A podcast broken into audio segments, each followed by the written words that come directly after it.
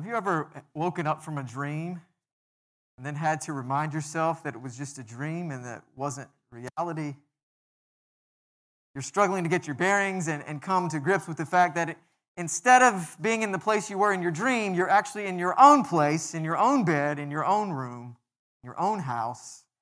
The clash of dream and reality is real and, and powerful. I used to have this recurring nightmare when I was a teenager that uh, I was in my room and the walls of my room would be closing in, and then the room would also at the same time start to fill with these colorful foam balls. But these balls were heavy and you couldn't move. So I was like, feeling like I was getting like trapped. it was, uh, it was kind of crazy. And, and, and immediately woke to um, reality. It was hard to tell what was reality and what was a dream because it just, it felt so real. The clash of dream and reality is powerful. And that's precisely what John is counting on when he communicates his heavenly visions in Revelation. And this morning, we encounter a, a clash between a heavenly vision of the church and earthly reality. The result is a powerful and prophetic word reminding us that the church triumphant is diverse, equal in grace, and honors Christ with word and action. And we're called to live now in anticipation of that. Let us pray. God, open our hearts and minds to your word for us this day. We pray that it would take root there, that it would grow us and transform us, that we might live for you and bear fruit for your kingdom. This we pray through Christ our Lord. Amen. reading this morning from uh, Revelation is from the seventh chapter, uh, beginning with verse 9 uh, and going through verse 17. Listen now for God's word. After this, I looked, and there was a great crowd that no one could number. They were from every nation, tribe, people, and language. They were standing before the throne and before the Lamb. They wore white robes and held palm branches in their hands. They cried out with a loud voice Victory belongs to our God who sits on the throne and to the Lamb. All the angels stood in a circle around the throne and around the elders and the four living creatures.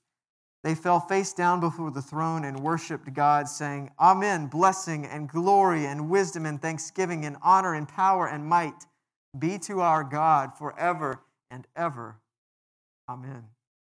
Then one of the elders said to me, Who are these people wearing white robes, and where did they come from? I said to him, Sir, you know. Then he said to me, These people have come out of great hardship. They have washed their robes and made them white in the Lamb's blood. This is the reason they are before God's throne. They worship him day and night in his temple, and the one seated on the throne will shelter them. They won't hunger or thirst anymore. No sun or scorching heat will beat down on them, because the Lamb who is in the midst of the throne will shepherd them.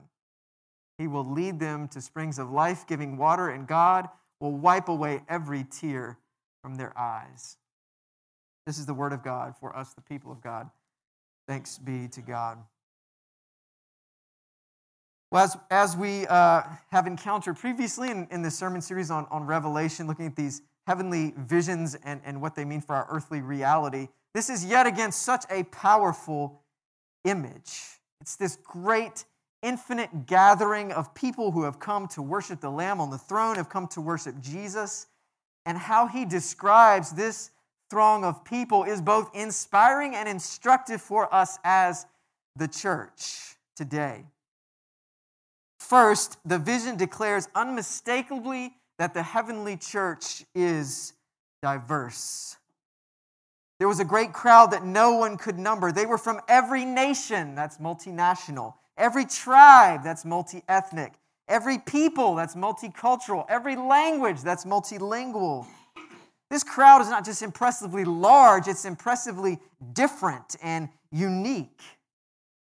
This, this gathered body of worshipers has folks from every walk of life, every socioeconomic level, every skin tone, every sexual orientation, every gender identity, every political affiliation, speaking all kinds of languages, coming from different backgrounds with, and places, with their unique stories and cultures and traditions.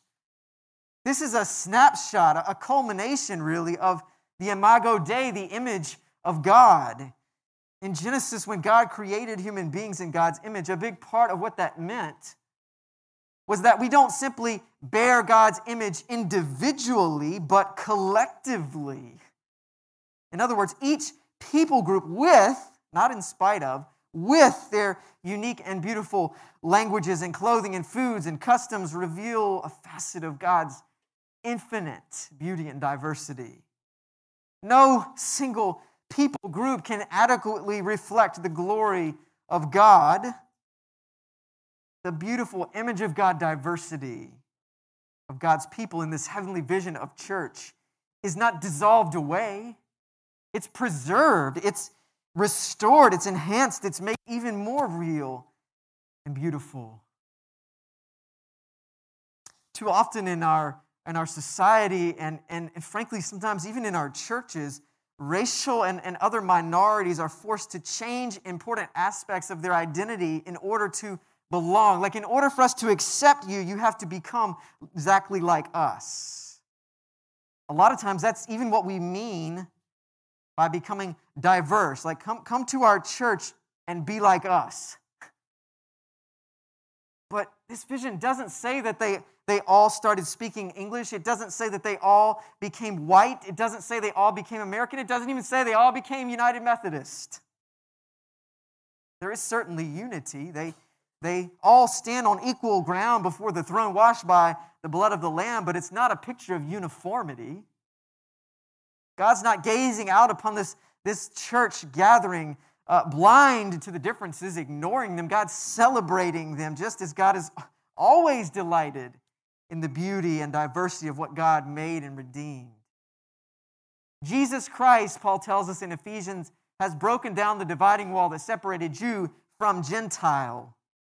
That means through his death and resurrection, Jesus broke down not the differences, not the diversity, but how we created walls between one another based on those differences. This vision of the church triumphant then is not that we're all going to become a bland, uniform people. It's a tapestry of differences reflecting who God is more accurately. And isn't the church supposed to reflect God? It reminds me of, of a great children's book we have uh, in our home called Colorful, F U L L, Colorful. In it, three neighbors, Kayla, who is white, and Imani and her brother Christopher, who are black, play together in Imani and Christopher's backyard and have a wonderful uh, conversation with Imani and Christopher's Granny Mac, as she's called. She overhears them talking about all the, the different colors swirling around in the bubbles that they're blowing in the, in the I Spy game they're playing with plants and animals in the backyard. And she uses it as a teaching moment. She says, God did wonderful work making God's creation so beautiful. God painted vivid colors, making everything a special color. When God created people, God didn't all make us one color, right? God must love color to have made all earth's people with such wonderful shades. That's something to celebrate. You know, sometimes people say we should be colorblind and not notice the different colors of our skin, but God gave us eyes to, to take in all that if our eyes are full of all the colors God made and our hearts are full of celebration for all that color, then maybe that means we're colorful. Revelation doesn't present a colorblind image of the church, it's a colorful image of church. This is not church without difference. This is church without division. This is not, uh, not a church uniform, but united. And so when, when people ask me, or, or, or, when people ask you, hey, like, why, why do you talk so much? Why do you care so much about, about diversity and equity and inclusion so much? It's because of compelling biblical passages like this one. We're not pushing because of white guilt or out of a desire to be woke. We're not caving to a secular agenda. We're committed to a scriptural vision for what God envisions for the church. And for God's people. If it's true that whatever we labor for and build now that resembles the kingdom will not be destroyed, but will only be enhanced when God's kingdom comes fully on earth as it is in heaven, then shouldn't we joyfully, courageously work for what we see here in this vision? Second, this vision reveals a church that is equal in grace, united by being incorporated equally into Christ's saving work. John reports that this crowd was standing before the throne and before the Lamb, and they all were wearing white robes, and they all had palm branches in their hands. The white robes that they all wear are, is a powerful symbol. Robes is an important robes are an important piece of clothing in the Scripture. It's not just uh, it doesn't just communicate, uh, you know, physically wearing clothing. It uh, clothing also reveals status and identity. Remember the parable of the prodigal son that Jesus tells? The son uh, runs away and, and squanders his father's inheritance, and then he returns home to a father who forgives him, welcomes him home. The father gives him a new robe to put on. This is not just so he has a nice pair of clean clothes because his old one smelled like the pig sign, but it indicates his restored place within the family. In Christ, because of his saving death and resurrection, we are restored to God's family. We are restored to God's family. And so our primary identity then comes from that. Our status comes from that. There's something wonderfully equal and unifying about that. In addition, the robes are white, which signifies purity and victory. Early Christians used to be, when they were baptized, uh, when they would come up out of the water, they would immediately put on a white robe, signifying that they had been made new and pure through grace by participating in Christ. So, this vision points to, to the equal standing before God and the uniting power of God's grace. The heavenly church is not united because it's uniform, there's unity because all have put on Christ. All have been rescued by grace, equally redeemed all, as John puts it just a few verses later, have washed their robes in the blood of the Lamb. Now, Roman propaganda claimed that salvation, well being, peace, unity came and had its source in Rome. Revelation sees right through this. Rome's unity was marked by violence and social pressure church's unity is marked by grace. God's grace in Jesus Christ and sharing together in Christ's work in the world, even when it's hard. This heavenly church is, is the culmination of, of God's plan to, to bring about one new creation people whose life is centered around the praise of God. Equal footing, equal footing before the throne of grace not something that can be forced. And that equality, clothed in honor and grace, creates the space for mutual love to flourish, where we serve one another. Because we're not jockeying for status or for approval. Let me be your servant. Let me let you be my servant too. Let us serve one another without distinction, without trying to earn anything or climb the ladder. Of course, talk about dream clashing with reality, right? In our society, just like Roman society, where power differences, inequities, hierarchies are all over the place, this vision of church proclaims that we are, we are all equal children of God, connected to one another regardless of our past, regardless of our merit, regardless of our standing, regardless of our failures, our achievements. No one is second rate wearing a robe of white before the throne. And that's, that's the call for us today. In a world of inequity and equality, divisiveness, we are called to live now in anticipation of church triumphant, recognizing our oneness in Christ and the grace in which we all stand, all of us, as equals Third and finally, this heavenly vision reveals a church honoring Christ with words and actions. Notice in the vision, that with the great multitude of people who are gathered, they're all grasping palm branches in their hands and waving them in praise. They also all speak and sing God's praise, saying, Victory belongs to our God who sits on the throne and to the Lamb. All the energy, all the focus is on honoring Jesus. This heavenly church isn't arguing over the color of the carpet. It's not twisting itself in knots trying to uh, attract people and be cool and hip. It's not developing a litmus test for who's included in the life of the church or not. It's not praising Jesus out of one side of its mouth while, while praising idols out of the other. This is not a church of the 20% doing 80%. They all have branches in their hands and are waving them a praise.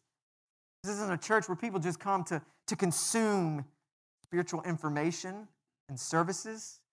There is no distraction. This is a picture where the church of a church where the focus is on Jesus Christ.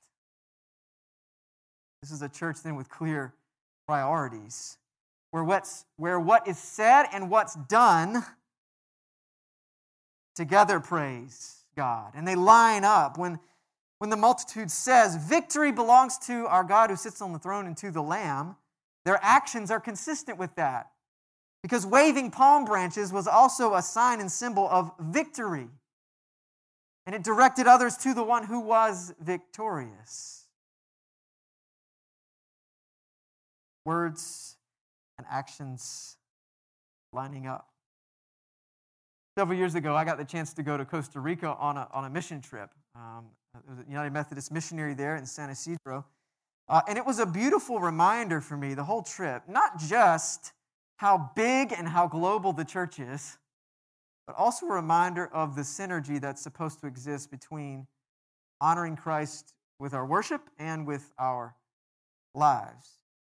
And it really came full circle for me and hit me and impacted me on the last day that we were there one of the last days that we were there. For most of the day, I, along with some Costa Rican um, friends, had, had shovels or wheelbarrows in our hands, mixing concrete on the ground, shoveling it, putting it in the wheelbarrow, taking the wheelbarrow down the hill, dumping it in holes that were would support steel pillars, would one day become a new center providing shelter and childcare for women coming to the city from rural areas in search of a better life.